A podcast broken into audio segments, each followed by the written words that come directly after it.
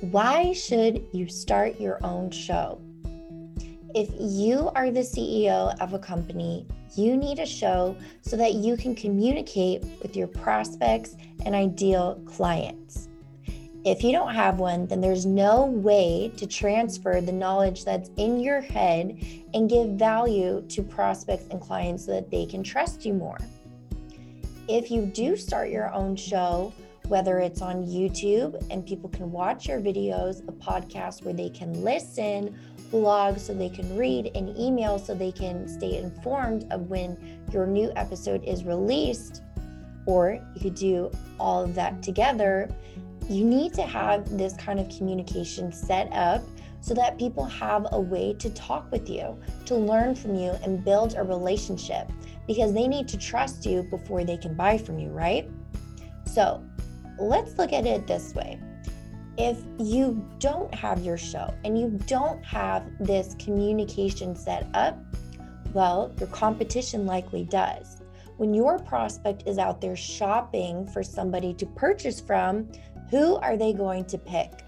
Are they going to binge your content that doesn't exist or the content of your competitor that does exist? A mentor of mine once said that the company that has bingeable content will win the sale.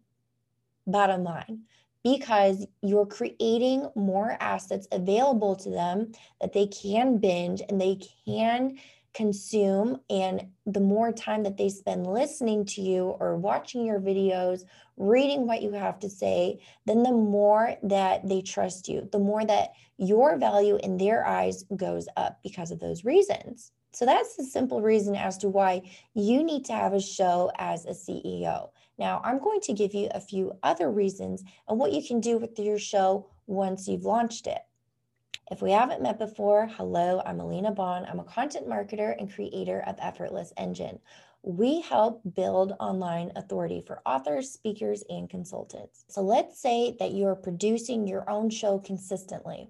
What else can you do to build your authority and grow your network? Here are my five tips that you can use to continue building your authority after you've launched your show. Number one, get featured. You can submit your writing to outlets like N B C, C B S, and Fox, with companies that will publish your writing on their channels. That way, you can say you have been featured on those channels. If you have been featured on those channels for that topic, then the perception of you being an expert on that topic is increased dramatically, because they're not going to publish just anybody who's talking about anything, right? So the first thing I would do is get featured. The next thing that you can do is get interviewed. Now, I recommend that you get interviewed on podcasts in your niche, in your industry. And this way, you know that you're talking to people who are already looking for services and content like what you provide, right? So you're basically going to get an open invitation to that host's audience.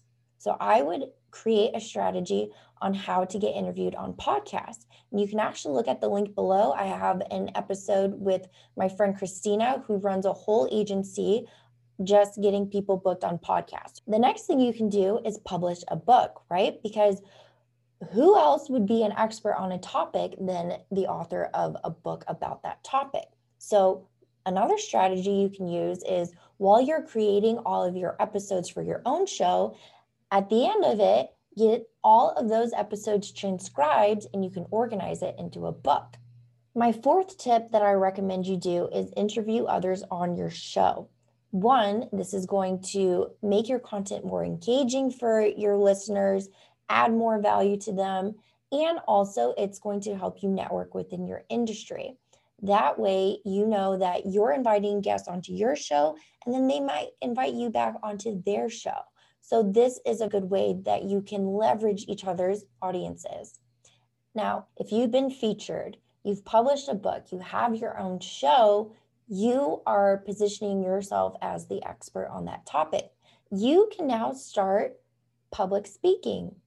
People can invite you to speak about this topic. You can extend offers to conference coordinators and submit an application to talk about this topic because you have all these other assets that back up your authority on this topic. And so they can see all of this evidence, and they can hear, and they can watch, and they can read how you communicate about this topic.